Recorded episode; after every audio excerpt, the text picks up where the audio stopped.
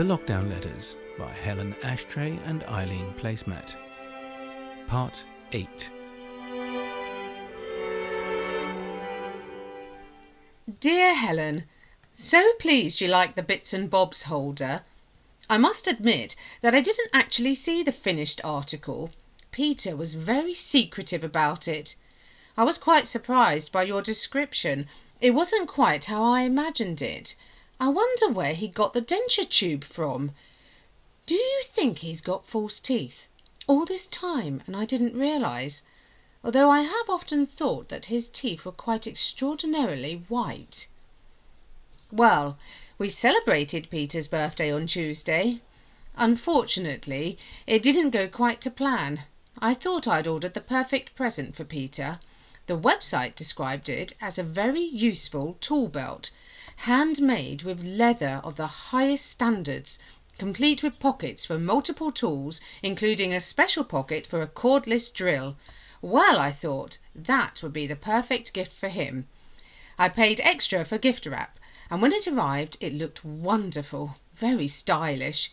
I was secretly quite pleased with my purchase, and if I'm honest, feeling a little bit smug. I proudly presented it to him at our little party, in front of Janet, of course. Well, imagine my embarrassment when instead of the tool belt that I was expecting, Peter unwrapped an extremely revealing leather posing pouch, complete with a red ribbon with a message saying "Unwrap me." I was flabbergasted. I honestly didn't know where to look. Peter was over the moon. Much to my embarrassment, he proceeded to put them on over his trousers and paraded up and down the garden. I didn't get the chance to tell him that it wasn't what I'd ordered, and now he's so happy I feel like I shouldn't say anything. He kept catching my eye and winking. I have a terrible feeling that he's going to misinterpret this. What do you think I should do? He also brought over his latest taxidermy creation. Do you remember me telling you that he was working on a small cow, the rare breed? Well, that project has been completed. On a positive note, there was nothing missing this time, but for reasons that completely baffle me he decided to turn it into a child's ride along toy. Admittedly it's the right height, but can you imagine a taxidermy calf on wheels? He's added a handle on the back, a soft saddle and a collar with a bell. He said he wanted it to look friendly, so he made some artistic alterations to its teeth. Well, that wasn't a great success. The poor thing is grinning from ear to ear with an expression of raving lunacy rather than friendly, and I'm not sure what happened at its rear end, but he seems to have given it a rather bulbous bottom. It reminded me of some of those celebrities who've injected themselves. I've never found a big bottom especially attractive, but what do I know? In any case, this triumph of ingenuity has been called Daisy, and has been delivered to the farm. You'll be pleased to hear that my bites have gone down. I'm now spraying myself with repellent. I don't want a repeat of that experience in a hurry. I found five jars of cumin in my larder. They're all dated between 2004 and 2007. I'm not sure how I managed to accumulate so many, but I thought I'd post one over to you. Cumin can survive for years, so ignore the best before date. Oh, I'm sorry to hear about your venture. It does sound like the finances were flawed. I think you should focus on the vegetable songs. I must go. I'm trying yoga this afternoon in the garden with Janet. But before I dash, you may have noticed that it's been rather quiet on the marvellous Marion front. Well, apparently she has run off with a man she met at the food bank. It's caused a great stir in the village. I will see what else I can find out and keep you posted. Much love, Eileen.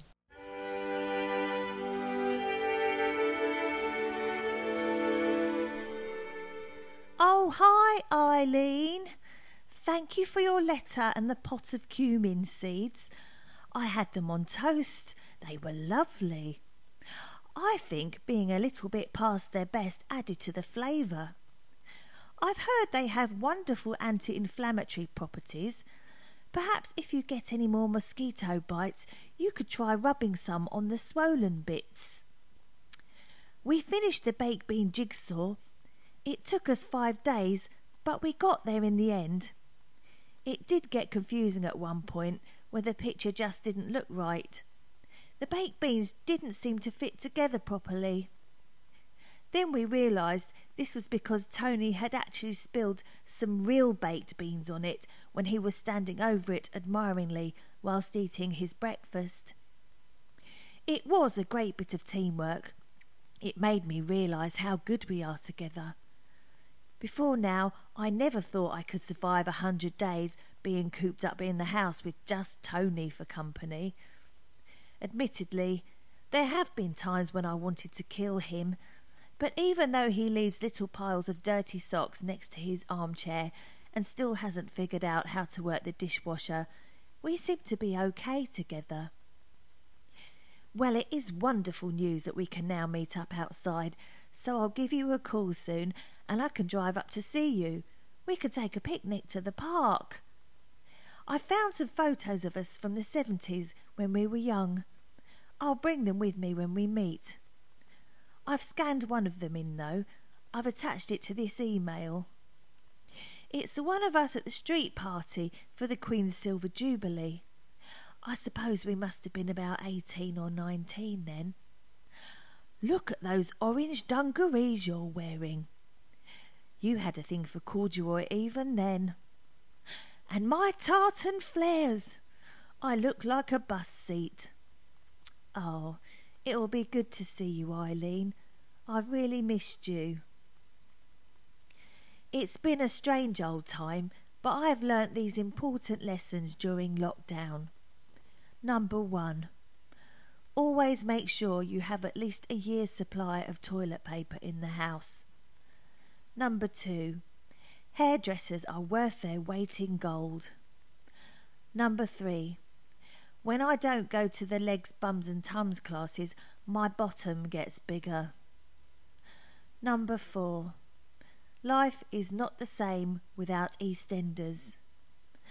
And finally, number five we all need to be a bit kinder to each other.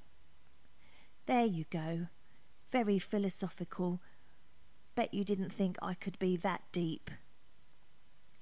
Right then, mustache.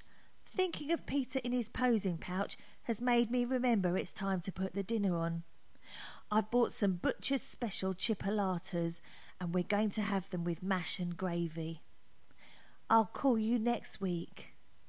Lots of love, Helen. That was part 8 of the Lockdown Letters, produced by me, Johnny Octave, whilst standing on my decking eating a pear.